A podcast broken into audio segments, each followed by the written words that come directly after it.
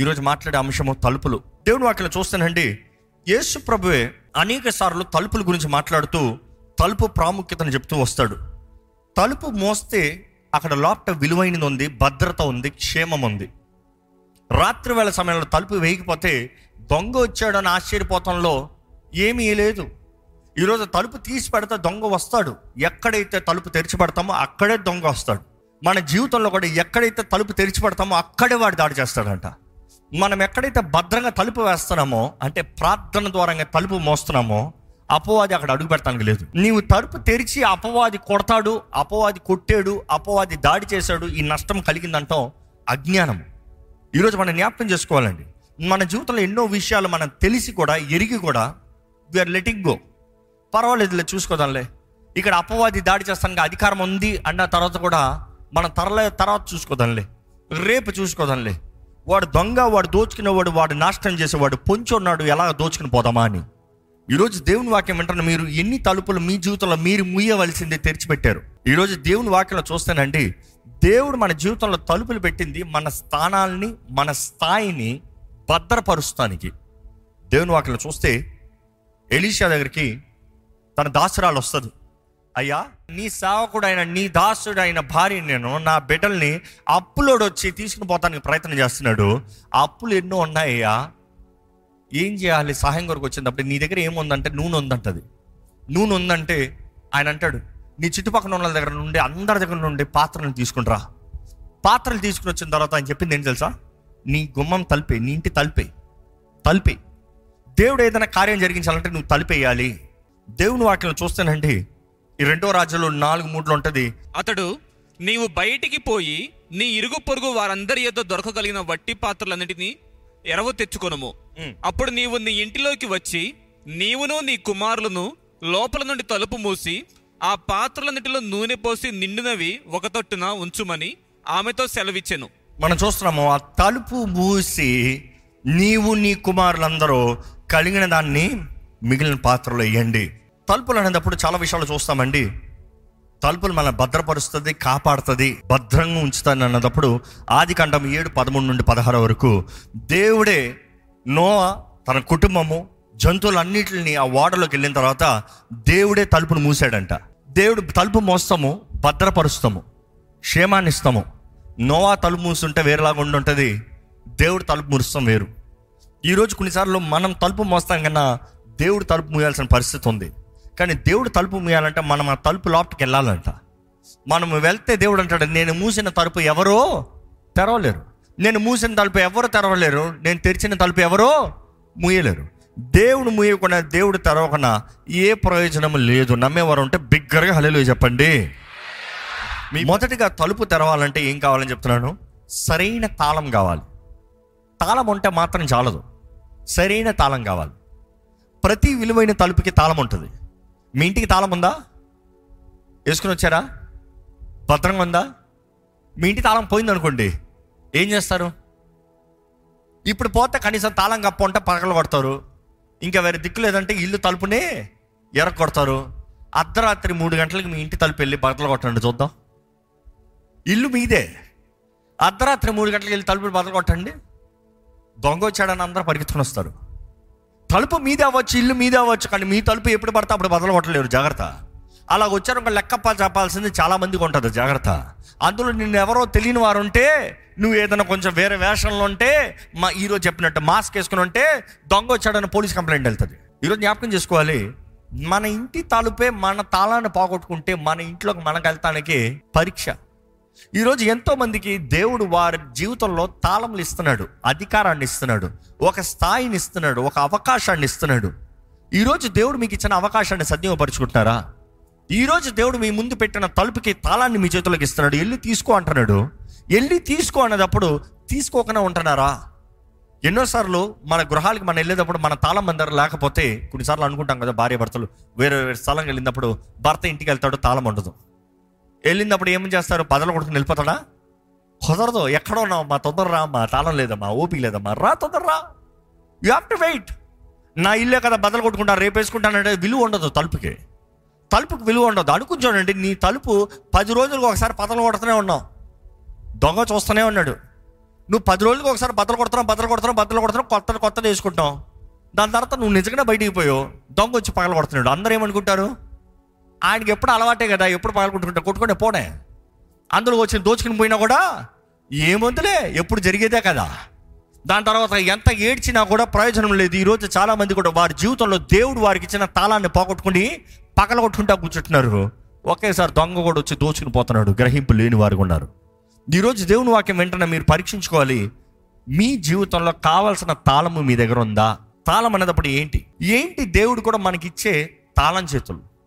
తాళం చేతులు అనేటప్పుడు జ్ఞానాన్ని చూస్తూ ఉంటాం. జ్ఞానం అనేది తాళం అంట, కృప అనేది తాళం అంట. ఈరోజు జ్ఞానం అనే తాళం ఎంతోమందికి లేదు. దేవుడు అక్కడ చూస్తే దేవుడు చెప్తాడండి, దావీదు తాళం చేతులు నా దగ్గర ఉన్నాయి. ప్రకటన గ్రంథం 3:7 దయచేసి చదువుదామండి. ఫిలడెల్ఫియాలో ఉన్న సంఘపు దూతకి ఇలాగ రాయము, ఫిలడెల్ఫియాలో ఉన్న సంఘపు దూతకి ఇలాగ రాయము, దావీదు తాళపు చెవి కలిగి ఎవడును వేయలేకుండా తీయువాడును ఎవడును తీయలేకుండా వేయువాడునైనా సత్య స్వరూపియగు పరిశుద్ధుడు చెప్పు సంగతులేవనగా. ఆయన ఎలాగంట, ఎవరు వేసింది తీయలేరు, ఆయన వేసింది తీయలేరు, తీసింది ఎవరు వేయలేరు. ఆయన సత్య స్వరూపి, ఆయన చెప్తున్న సంగతులు జాగ్రత్త. ఏంటంట దావీదు తాళం చేతులు?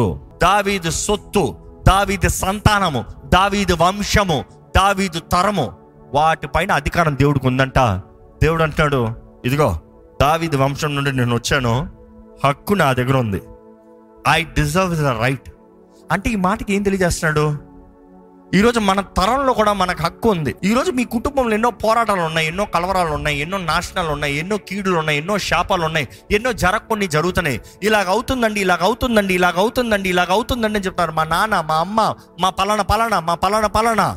కానీ దేవుడు అంటాడు, నీ కుటుంబం పైన నీకు హక్కు ఉంది, మీ తరం పైన మీకు హక్కు ఉంది, మీ వంశం పైన మీకు హక్కు ఉంది.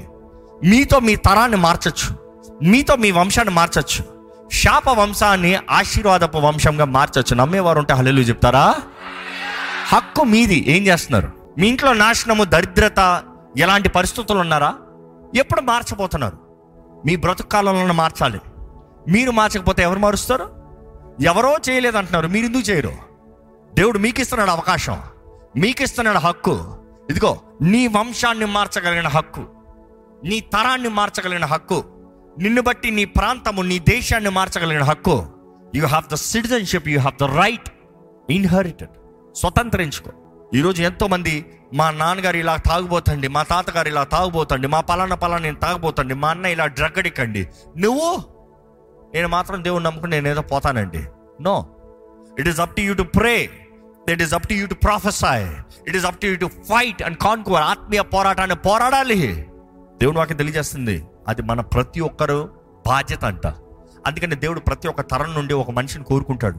నీ ఒక్కరి ద్వారా నేను మారుస్తాను, ఎందుకంటే నీకు అధికారం ఉంది, ఆ ఇంటి పైన నీకు హక్కు ఉంది, నీకు హక్కు ఉంది. ఈరోజు మన జీవితంలో దేవుడు ఆయన తాళాలను ఇస్తాడండి. దేవుడు వాటిలో తెలియజేయబడతాడండి స్పష్టతతో. యేసుప్రభు అంటున్నాడు మత్తయి సువార్త 16లో, ఇదిగో పేతురు, నేను నీకు పరలోకపు తాళం చేతులను ఇస్తున్నాను. ఇచ్చినప్పుడు ఏమంటున్నాడు, మీరు ఏదైతే వాట్సో ఎవర్ దావు, నువ్వు భూమిపైన ఏదైతే బంధిస్తున్నావో పరలోకంలో బంధించబడుతుంది, ఏదైతే విడిపిస్తావో పరలోకంలో విడిపించబడుతుంది. జ్ఞాపకం చేసుకోవాలి, దేవుని నామంలో మనకు అధికారం అనుగ్రహించబడినప్పుడు వాడవలసిన బాధ్యత మనది. దేవుడు అంటున్నాడు, నువ్వు బంధించు, బంధించబడుతుంది, నువ్వు విడిపించు, విడిపించబడుతుంది. ఇంకో మాట చెప్పంటే, నువ్వు వేయబడుతుంది, నువ్వు తెరువబడుతుంది. అపవాది మీ ఇళ్ళని దాడి చేస్తున్నాడా? దేవుడు మీకేసే ప్రశ్న. దేవుడు అంటే ఎందుకు జరుగుతుంది మీరు అడుగుతున్నారేమో. దేవుడు మీకేసే ప్రశ్న, నువ్వు ఎందుకు తలుపేయలేదు, నువ్వు ఎందుకు లాక్ చేయలేదు, నువ్వు ఎందుకు గొలుం పెట్టలేదు, నువ్వు తాళం ఎందుకు వేయలేదు? దొంగ వస్తున్నాడు అంటున్నావు కానీ తాళం వేసుకోలేదు ఎందుకు? దేవుడు చూసుకుంటాడు అనుకుంటావు. దేవుడు ఏంటి, నీకు వాచ్మెన్ డ్యూటీ చేసేవాడా? అధికారం నీది, ఇల్లు నీది, యజమాని నీవు. తాళం వేసావా? నువ్వు 100 మంది మీద నేరం మోపచ్చు, వారు చేయకపోతే వారికి నష్టం కాదు, నీకు నష్టం, నీకు దాడి.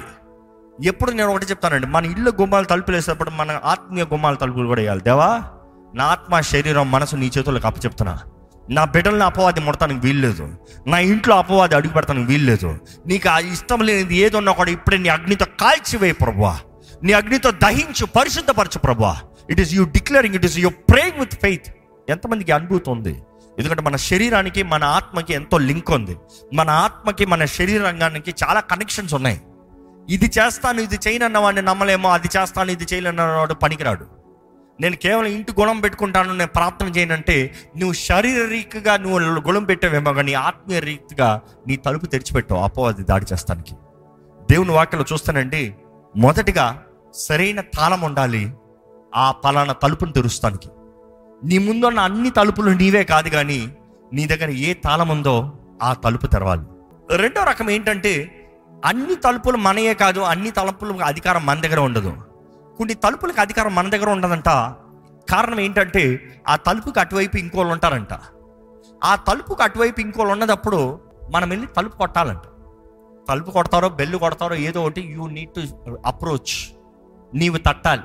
యేసు ప్రభు చక్కగా ఈ ఉపమానం చెప్తూ ఉంటాడు. యేసు ప్రభు శిష్యులు, ప్రభు మాకు ఎలా ప్రార్థన చేయాలో మాకు నేర్పించు, యోహాన్ తన శిష్యులు నేర్పించిన రీతిగా నువ్వు మాకు కూడా నేర్పించు, ఒక ప్యాటర్న్ ఆఫ్ ప్రేయర్ ఏ రీతిగా ప్రార్థన చేయాలో నేర్పించినప్పుడు యేసు ప్రభు పరలోక ప్రార్థన నేర్పిస్తాడు కదా, ప్రభు నేర్పిన ప్రార్థన అంటాము. ఆ ప్రార్థన నేర్పించిన తర్వాత ఆయన అంటాడు ఏంటంటే, చదువుతారు ఆ ఉపమానం, లూకా సువార్త 11:5. మరియు వారితో ఆయన ఇట్లనెను, మీలో ఎవరికైనా ఒక స్నేహితుడు ఉండగా అతడు అర్ధరాత్రి వేళ ఆయన స్నేహితుల దగ్గరికి వెళ్ళి, స్నేహితుడా నాకు 3 రొట్టెలు బదులిమ్ము. ఆ మాటకు అర్థం ఏంటంటే, అర్ధరాత్రి వెళ్ళి ఆయన తలుపు కొడుతున్నాడంట. నేరుగా ఇంట్లోకి వెళ్ళిపోతలేదు, స్నేహితుడి దగ్గరికి వెళ్ళి తలుపు కొట్టి అడుగుతున్నాడంట. స్నేహితుడు ఏమని, స్నేహితుడా నాకు 3 రొట్టెలు బదులిమ్ము. 3 రొట్టెలు బదులు నా స్నేహితుడు ప్రయాణము చేయొచ్చు. ఇందుకొరకు అడుగుతున్నాడు, ఆయన కొరకు అడుగుతలేదు. ఈయన మనసు ఎలా ఉంది, ఆయన స్వార్థం కొరకు కాదు. మీరు అనుకోవచ్చు, అర్ధరాత్రి సమయంలో, సమయం కానీ సమయంలో నువ్వు వచ్చి నా తలుపు తీసుకుంటున్నావే, నా తలుపు తడుతున్నావే, అయ్యా నా కొరకు కాదు, అయ్యా దర్ ఇస్ అన్ ఎమర్జెన్సీ. నా దగ్గరికి ఇంకొక స్నేహితుడు వచ్చాడు. ఎందుకంటే యూదుల సాంప్రదాయం ప్రకారం ఎలా ఉంటుందంటే, అర్ధరాత్రి సమయంలో ఎవరైనా వస్తే వారికి ఆహారం పెట్టాలంట. ఇంట్లోకి ఖాళీ కడుపుతో తీసుకురాకూడదు, ఖాళీ కడుపుతో పంపించకూడదంట. వారికి ఆహారం పెట్టాలంట, దట్ ఈస్ ద ప్రిన్సిపల్ వాళ్ళకి. అదే రీతిగా ఈ రాత్రి వేళ ఈ సహోదరుడు లేకపోతే స్నేహితుడు తన ఇంటికి వచ్చాడంట, తన ఇంట్లో ఏమి లేదంట. తన ఇంటికి వచ్చిన వ్యక్తికి తనకు ఆహారం కలగాలని, తనకి క్షేమం కలగాలని, తన సుఖం కలగాలని పక్కనున్న తన స్నేహితుడు తెలిగే తలుపు కొట్టి నాకు 3 రొట్లవా అని అడిగితే ఆ స్నేహితుడు ఏం చెప్తున్నాడంటే చదవండి, అతడు లోపటే ఉండి నన్ను తొందర పెట్టవద్దు. అంటే మాటకు అర్థం ఏంటి, ఆయన తలుపు దగ్గర కూడా రాలే, ఆయన తలుపు కూడా తెరవలే, ఆయన బయటకు వస్తాను పట్టించుకోలే. He does not care. ఆయన వస్తున్నాడు, తలుపు తెడుతున్నాడు, కానీ ఈయన పట్టించుకుంటలే. అనేక సార్లు మన జీవితంలో కూడా మనుషుల దగ్గరికి వెళ్ళి తలుపు తడతామండి. వారు వచ్చి డు నాట్ డిస్టర్బ్ మీ అన్నప్పుడు ఏం చేస్తాం, పోరా నువ్వు కాకపోతే ఏంటంట, నువ్వు అవ్వపోతే ఏంటంట, లేకపోతే ఈ మనిషి అవ్వలేదు అలుగుతారు, లేకపోతే నేను అడిగాను వాళ్ళు చేయలేదు, వీళ్ళు చేయలేదు. We play the blame game. చెప్తానుండి నీ పని, I will take revenge game ఈ చేస్తాము. కానీ ఈ వ్యక్తి ఏం చేస్తున్నాడు చూడండి, నన్ను తొందర పెట్టవద్దు, తలుపు వేసి ఉన్నది, నా చిన్న పిల్లలు నాతో కూడా పండుకొని ఉన్నారు, నాకు నా సొంత సమస్యలు ఉన్నాయిరా బాబు, తలుపు వేసి ఉంది, నన్ను డిస్టర్బ్ చేయొద్దు అంటున్నాడు. అయితే నేను లేచి ఇయ్యలేనని చెప్పునా, అతడు తన స్నేహితుడైనందున లేచి ఇయ్యకపోయినను అతడు సిగ్గుమాలి మాటిమాటికి అడుగుట వలన. ఆగండి, మొదటిగా ఏమంటాడు ప్రభు, ఆయన స్నేహితుడు కాబట్టి ఇవ్వాలి. సరే, స్నేహితుడికి ఇవ్వకపోయినా కూడా అతడు ఎలాగ అడుగుతున్నాడంట, సిగ్గుమాలి, ప్లీజ్ అబ్బా ప్లీజ్, ఏమా స్నేహితుడు వచ్చారు ప్లీజ్, తగ్గించుకోగలుగుతున్నారా, తగ్గింపు ఉందా? ఈరోజు ఎంతోమంది జీవితంలో తగ్గింపు లేదు పాపం. వారు అడిగిన వెంటనే అందరూ చేసేయాలంట. నేను అడిగాను వారు చేయలే, నేను చెప్పాను వీళ్ళు ఎనలే, నేను చెప్పాను అది జరగలే. నువ్వు దేవుడువా, దేవుడు చెప్తేనే జరుగుతలేదు అంటే ఇంక మాటలు చెప్పండి, రే బాగుపడండిరా బాబు అని దేవుడు చెప్తున్నాడు. మనుషులు వింటారా? ఈ మనుషుడు దేవుడు చెప్తేనే వింటలేదు, ఇంకా నువ్వు చెప్తే వినేదంట. తగ్గించుకో. Humble yourself. తగ్గించుకోవాలి, చక్కగా తగ్గించుకోవాలి. ప్రభువా బుద్ధి దయచే, ప్రభువా దీనత్వం దయచేయ, తగ్గింపు దయచే ప్రభువా. ఎందుకంటే అనేక సార్లు దేవుడు తలుపు తట్టిన వెంటనే తెరవడంట. ఏంటి చెప్పు అంటాడు మనకు. నిజంగా హౌ డెస్పరేట్ ఆర్ యూ, ఇక్కడ చూస్తే ఈ స్నేహితుడు తన గురించి కాదు, తను పోయి సారీ నా స్నేహితుడు సాయం చేయను అన్నాడు, నీకేమి ఇవ్వలేకపోతున్నాను, నా దగ్గర ఏమీ లేదు అని చెప్పేయచ్చు. కానీ ఏమంటున్నాడు, సిగ్గు మారలి మరలా మరలా తడుతున్నాడంట, మరలా మరలా అడుగుతున్నాడంట. ఎక్కడ మాట మరలా చదవండి. అతడు తన స్నేహితుడైనందున లేచి ఇకపోయినందు అతడు సిగ్గుమాలి మాటి మాటికి అడుగుట వలనైనను మాటి మాటికి అడుగుతున్న వలనైనను లేచి అతడికి కావాల్సినవన్నీ ఇచ్చునని మీతో చెప్పు, లేచి అతడికి కావాల్సిన అన్ని ఇచ్చునండి మీతో చెప్పుచున్నాను. కాబట్టి ఏమంటున్నాడు చదవండి, ఆ మాట కంటిన్యూ చేయండి. అటువలే మీరును అడుగుడి, అటువలే మీరును అడుగుడి, మీకు ఇయ్యబడును, మీకు ఇయ్యబడును, వెదకుడి. ఆగండి, అటువలే, అటువలే, in the same kind, in the same way.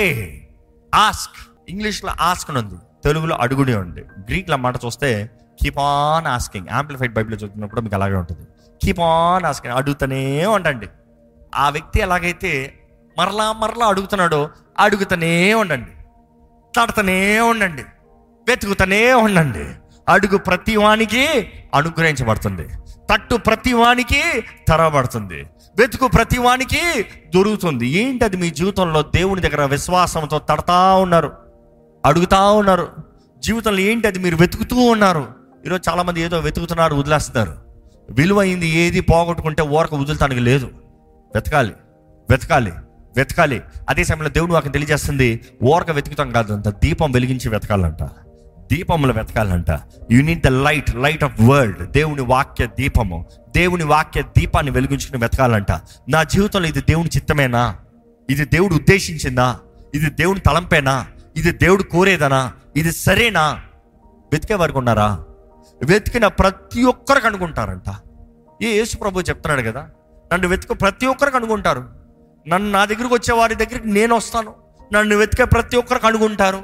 ఈరోజు ఏంటి, ప్రభు చిత్తాన్ని వెతుకుతున్నారా? ప్రభు చిత్తాన్ని కనుగొంటున్నారా? దేవుని వాక్యలో చూస్తానండి, ఆ స్నేహితుడు మరలా మరలా మరలా తడతం బట్టి తను అడిగినవన్నిటిని తీసుకుని పోతున్నాడంట. అన్నీ, కొన్ని కాదు. తలుపు తెరవబడుతున్నమే సమస్య. తలుపు తెరవబడిందా? కావాల్సిన అన్నీ ఉన్నాయి. ఈరోజు మీ జీవితంలో కూడా తలుపు మీరు తెరుస్తే చాలు, అన్నీ అయిపోయి. తలుపు తెరిసిన తర్వాత ఆయన నా దగ్గర లేదంటలే, నాకు కావాలంటలే, నేను ఇవ్వనంటలే. తలుపు తెరుస్తానికే నాకు కష్టము, తలుపు తెరవసేలాగా నువ్వు చేసావా? నీకేం కావాలో తీసుకుని పో. ఈరోజు మీ జీవితంలో ఏంటి మీ అవసరత? ఎలాంటి తలుపు ముందున్నారు? ఒక రకమైన తలుపు, దేవుడు అధికారాన్ని ఇస్తున్నాడు, తాళాన్ని ఇస్తున్నాడు, జ్ఞానాన్ని ఇస్తున్నాడు, అవకాశాలను ఇస్తున్నాడు, తీసుకుని వెళ్లాల్సిన బాధ్యత మీది. రెండో రకం తలుపు, మీరు వెళ్ళి తట్టాలి. You need to knock. Humble, humility. గర్వం పనికిరాదు, దీనత్వం. తట్టాలి. అయ్యా please, excuse me, please, I need, please. ఈరోజు మనుషుడికి ప్లీజ్ అలా మాట రావట్లేదండి. ఒకసారి ప్లీజ్ అంటే ప్లీజ్ అన్నాను వాడవల పోరా. నో, దేవుని ముందు తగ్గించుకోవాలి, మనుషుల ముందు తగ్గించుకోవాలి. దేవుని ముందు మాత్రమే తగ్గించుకుంటా, మనుషుడి ముందు తగ్గించుకోండి అన్నవాడు సరైన వాడు కాదు. క్రీస్తు ప్రేమ కలిగిన వాడు దీనత్వంతో తగ్గింపుతో కలిగిన వాడు అండి. అనేక సార్లు మన పరీక్ష ఎలాగ ఉంటుందంటే, మన ఎదుటివాడు మన స్వరాన్ని విన్నట్టుగా, మనల్ని గౌరవించినట్టుగా, మనల్ని స్పందించినట్టుగా, మన దగ్గర నుంచి మేలు పొందుకున్న వాడు ఉండొచ్చు. ఎందుకంటే ఈ స్నేహితుడి దగ్గర చూసినప్పుడు అంత ధైర్యంగా వెళ్ళి ఒక తలుపు తడుతున్నాడంటే సంథింగ్ ఈజ్ దేర్. ఈరోజు మనం కూడా ఎవరి తలుపున తడుతున్నామంటే there is something that you own right ఉంటుంది కదా. అర్ధరాత్రి వెళ్ళి ఎవరి తలుపు తడతగలుగుతాం? ఎవరి తలుపు పడతా వాళ్ళ తలుపు తడతామా? నిజంగా మనకు అవసరత కావాలన్నప్పుడు ఎవరి దగ్గర తడతాం? ఎవరైతే మనకు సహాయం చేయగలరో వారినే తడతాం, అవును కదా. ఎవరైతే మనకి ఏదైనా చేయగలరో, మనకి స్నేహం ఉందో, మనకి మనం ఎవరికైనా చేసిన వారమో వారు తలుపు తడతాం. కానీ అనేక సార్లు మనం చేసిన వారే మనకి సహాయం చేయకపోతే ఏం చేస్తాం? What would you do? It takes humility. తగ్గింపు కావాలి. దేవుడు అట్లా చూస్తానండి, మీరు అడుగుతూ ఉంటే మీరు పొందుకుంటారు, మీరు పొందుకుంటారు కాబట్టి మీరు అడగండి. ఇంకో మాటలో చెప్పాలంటే, నేను పొందుకుంటానన్న విశ్వాసంతో అడగండి. ఏంటది మీ ప్రార్థన? ప్రభా నా భర్త మారాలి ప్రభా. ఎంతకాలం ప్రార్థన చేశారు? 3 రోజులండి, 4 రోజులండి, 10 రోజులండి. ఆయన మారలేదు. అయితే ఏంటి, ఆయన ఇంకా మారడు స్టాంప్ పెట్టేశారు. ఎప్పటికైనా మారతాడా? Not possible. దేవుడు అంటాడు, నువ్వు అడుగుతా ఉండు, నువ్వు అడుగుతా ఉండు. నువ్వు అడిగేది మామూలు విషయం కాదు. నీ భర్త మారతాం, నీ తరం మారతాం, నీ వంశం మారతాం, నీ ఫ్యూచర్ ఫర్ ఎవర్ చేంజ్డ్. అపవాది ఊరక వదులుతాడా? వాడు ఎంత సాయశక్తుల ప్రయత్నం చేస్తాడో అంతగా ప్రయత్నం చేస్తాడు హృదయాన్ని కఠినపరుస్తానికి. కానీ హృదయాన్ని కఠినపరుస్తానికి కూడా అనుమతించేది దేవుడే. కారణం ఏంటంటే, ఫరో లాంటి వ్యక్తి అవుతనే కానీ మోషే లాంటి వ్యక్తికి ఘనత రాదు. జ్ఞాపకం చేసుకోండి, నీ ముందు ఎంత పెద్ద యుద్ధమో అంత జయము, అంత ఘనత. సామాన్యమైన వాటికి ఘనంగా చేయవలసిన కార్యం ఏం లేదు. ఘనంగా జరిగిన దానికే, ఘనమైన పోరాటాలకే, ఘనమైన పరిస్థితులకే యు ప్రైజ్ గాడ్ గ్లోరియస్లీ. దేవుడు ఏది చేసినా ఆయన నామ మహిమాంతమే. కానీ అడుగుతూ ఉండండి అన్న మాటకు అర్థమేంటి తెలుసా? నీ విశ్వాస పరీక్ష. మేబీ మీ జీవితంలో మీరు తడతా ఉండాల్సిన పరిస్థితి ఉంటే దేవుడు మిమ్మల్ని పరీక్షిస్తున్నాడేమో.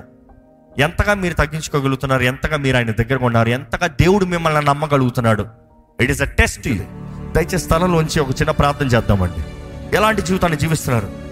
ఎలాంటి బ్రతుకులు ఉన్నాయి? విచక్షణ జ్ఞానం ఉందా? దేవా, సమయోచితమైన జ్ఞానం దయచే ప్రభా. అయ్యా, నా జీవితంలో నేను తెరిచే తలుపు నా తరాలకి ఆశీర్వాదకరంగా మారాలయ్యా. అవునండి, ఏ బంధకాలు అయితే అపవాది మీ తరాల నుండి పెట్టుకుని వస్తున్నాడో దేవుడు అంటాడు, నువ్వు బద్దలు కొడితే నీ వంశమంతా స్వేచ్ఛతో వెళ్ళొచ్చు, వాగ్దానాల్లోకి వెళ్ళొచ్చు. ఈ రోజు వరకు అబ్రహాము వాగ్దానపు ఆశీర్వాదాలు తరాలు పొందుకుంటలేదా? నువ్వు చేసే నిర్ణయాలు, నీవు చేసే ప్రార్థనలు, నువ్వు చేసే పోరాటాలను బట్టి నీ వంశము మారదా? ఈరోజు పిలుచుకున్న దేవుడు నమ్మదగిన దేవుడు అండి. ఆ రోజైతే ఆత్మ ద్వారంగా కృప లేదు వాళ్ళకి అధికంగా. ఈరోజు అయితే మన కృపాకాలంలో ఉన్నాం. ఆ రోజు తప్పుడు చేస్తాం, అప్పటికప్పుడు శిక్ష దేవుడు అవసరమైతే విడిచివేసి శత్రు చేతులకు అప్పచెప్పాడు. కానీ ఈరోజు అయితే మనల్ని దేవుడు ఆయన కృపతో ఇంకా మనల్ని నడిపించాలని, ఇంకా అవకాశాలు ఇవ్వాలని. ఎందుకంటే వధించబడిన గొర్రెపిల్ల ఆయన రక్తము వ్యర్థంగా పోకూడదని, ఏ ఒక్కరు నశించి నాశనం అవ్వకూడదని ఆయన కృపను అధికంగా ఇస్తున్నాడండి. కృప కనికరమ కలిగిన దేవుడు ఈరోజు మిమ్మల్ని చూస్తున్నాడు, మిమ్మల్ని కోరుకుంటున్నాడు.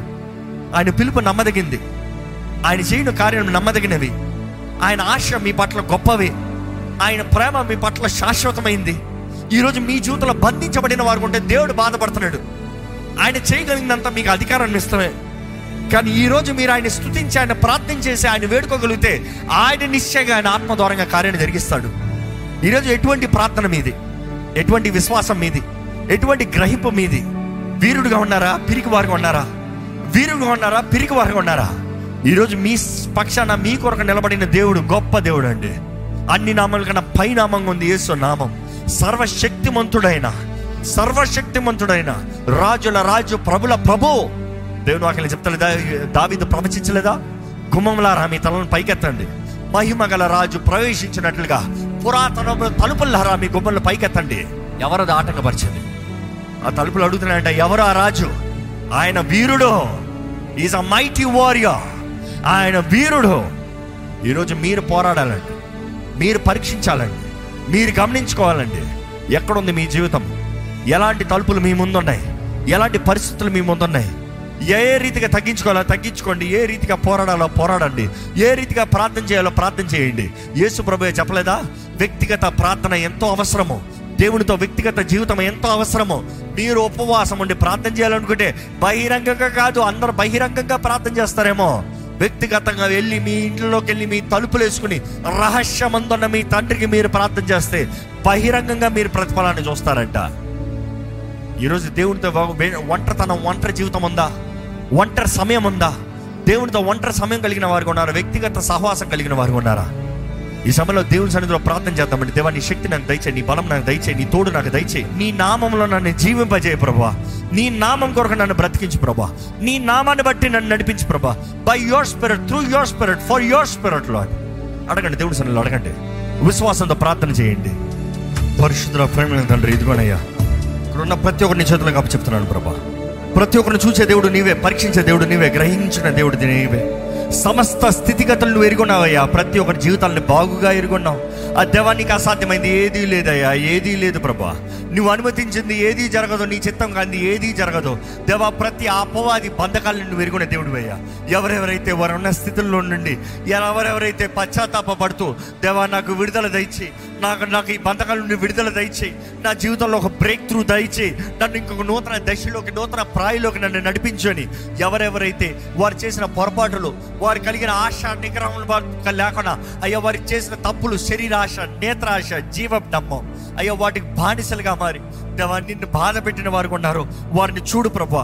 అయ్యా, ఎవరైతే కేక పెడుతూ ప్రభా నన్ను రక్షించువా, ప్రభా నన్ను బాగు చేయవా, ప్రభువా నాకు ఇంకో నూతన అవకాశం అవ్వా, ప్రభువా నా ఇంటిని కట్టవా, నా కుటుంబాన్ని కట్టవా, నా వ్యక్తిగత జీవితాన్ని బాగు చేయవా, నా చదువుల్లో ఇంకొక బ్రేక్ త్రూ దయచేవా, నా ఉద్యోగంలో ఒక హెచ్చింపు దయచేవా, లేకపోతే ఒక అవకాశం దయచేవా అని ఎవరెవరైతే ప్రార్థన చేస్తున్నారో వారి ప్రార్థనకి జవాబు దయచేమని అడుగుంటానయ్యా. అయ్యా ఏ ఒక్క ప్రార్థనను నిర్లక్ష్యపరిచే దేవుడు కాదు, దీనిలో ప్రార్థనను వినే దేవుడు అయ్యా. ఎవరెవరైతే తగ్గింపుతో విరిగిన హృదయంతో నీ సన్నిధిలో ప్రార్థన చేస్తున్నారో అయ్యా వారి ప్రార్థనలు వినే దేవుడు అయ్యా. దేవా నీకు అసాధ్యమైంది ఏదీ లేదయ్యా. అయ్యా ఇక్కడ ఉన్న ప్రతి ఒక్కరిని చూడు, ప్రతి ఒక్కరిని దర్శించు, ప్రతి ఒక్కరిని స్పందించు, ప్రతి ఒక్కరి జీవితంలో నీ కార్యం జరిగించు. ఎటువంటి పరిస్థితి అయినా, ఎటువంటి కుటుంబాలైనా, ఎటువంటి స్థితిగతులైనా దేవా నీ సన్నిధిలో విశ్వాసంతో ప్రార్థన చేస్తున్న ప్రతి ఒక్కరి జీవితంలో నూతన కార్యము జరుగును గాక అని ప్రకటిస్తున్నాను. అపవాది ఆటంకాలు, అపవాది క్రియలు, అపవాది దాడులని నజరేయుడైన యేసు నామములో లైవ్ అయిపోడు గాక అని ఆజ్ఞాపిస్తున్నాను. పరిశుద్ధుడా నీ ఆత్మ ద్వారా నీవు సమస్తము సాధ్యపరిచే దేవుడయ్యా. నీకు అసాధ్యమైంది ఏదీ లేదు. నువ్వు శక్తి కలిగిన దేవుడు, బలము కలిగిన దేవుడు, నువ్వు సోర కార్యాలు జరిగించగలిగిన దేవుడు అయ్యా. అయ్యా నీ నీతి నీ రాజ్యం వెంబడిస్తే సమస్తం అనుగ్రహించబడుతున్నావు అయ్యా. ఎవరైతే ఉదించబడిన గొర్రెపిల్ల రక్తం ద్వారా కడగబడ్డారో దేవా వారికి యేసు నామములో అధికారం ఉందని నమ్ముతున్నామయ్యా. ఇక్కడ ఉన్న ప్రతి ఒక్కరు ఎవరెవరైతే యేసు నామంలో విశ్వాసంతో ఏదైతే పలుకుతున్నారో అది మేమందరం విశ్వాసం అంగీకరిస్తూ అవి వారి జీవితంలో జరుగునుగాక అని ప్రకటిస్తున్నామయ్యా. అయ్యా ప్రతి ప్రార్థనకి జవాబు దయచేయి, ప్రతి విశ్వాసాన్ని అభివృద్ధి పరచు, ప్రతి తలుపులు అయ్యా నీ చిత్తంలో ఉన్న ప్రతి తలుపు తెరువు ప్రభువా. అయ్యా నువ్వు ముందు పెట్టిన ప్రతి తలుపుకి నీవే అధికారాన్ని ఇచ్చే దేవుడు. విశ్వాసంతో వారు తలుపులు తెచ్చుకుని వెళ్ళే కృపను దయచేయి. ఎక్కడైతే తలుపులు తట్టాలో వారు విశ్వాసంతో తడుతూ ఉండాలి ప్రభువా. వారికి జవాబు వచ్చేంత వరకు తడుతూ ఉండాలి అయ్యా. వారికి ఏ అవసరం ఉందో అది తీరేంత వరకు తడుతూ ఉండాలి ప్రభా. అయ్యా నీ సన్నిధిలో నీవు చెప్పిన రీతిగా ప్రార్థిస్తూ ఉండమన్నావయ్యా, అడుగుతూ ఉండమన్నాయ్యా, వెతుకుతూ ఉండమన్నావయ్యా, తడుతూ ఉండమన్నావయ్యా. నీ బిడ్డలు కూడా విశ్వాసంతో నీ సన్నిధిలో ఏదేదైతే వారు చేస్తున్నారు, ఏదేదైతే వారు అడుగుతున్నారు, ఏదేదైతే వారు పోరాడుతున్నారు ప్రతిదీ నీవే నీ కృపలో నువ్వు వారికి అనుగ్రహించమని వేడుకుంటున్నానయ్యా. ఈరోజు విత్తన వాక్యాన్ని ముద్రించి ఫలింపజేయి. వారి జీవితంలో దృష్టి కలిగిన వారిగా, మేమందరం మా జీవితంలో దృష్టి కలిగిన వారిగా, అన్నింటికన్నా ముఖ్యంగా విచక్షణ జ్ఞానము, మా ముందున్న తలుపు ఏంటి, మా ముందున్న ఈ ఆటంకం ఏంటి, మా ముందున్న ఈ పోరాటం ఏంటి, మా ముందున్న ఈ ఆశీర్వాదం ఏంటి, మా ముందున్న ఈ అన్నోన్ సిచ్యువేషన్ ఈ తలుపు ఏంటి గ్రహించుకుంటానికి దాన్ని తగినట్టుగా తలుపులను తీసుకుని ముందుకెళ్ళే జీవితాన్ని మాకు అనుగ్రహించమని వేడుకుంటూ ప్రభా నీ వాక్యంలో నువ్వు చెప్పిన రీతిగా ప్రభా ప్రతి శోధనకు కూడా ఒక తలుపు పెట్టావయ్యా. తలుపు లేనిది శోధన లేదు. నువ్వు మాకు సహాయం అనుగ్రహిస్తానని అంటా మేము మాకు తలుపును పెడతాం ప్రభా, కానీ మేము ఆ శోధన నుండి బయటికి రావాలంటే మేము ఆ తలుపుల నుండి బయటికి రావాలంటున్నామయ్యా.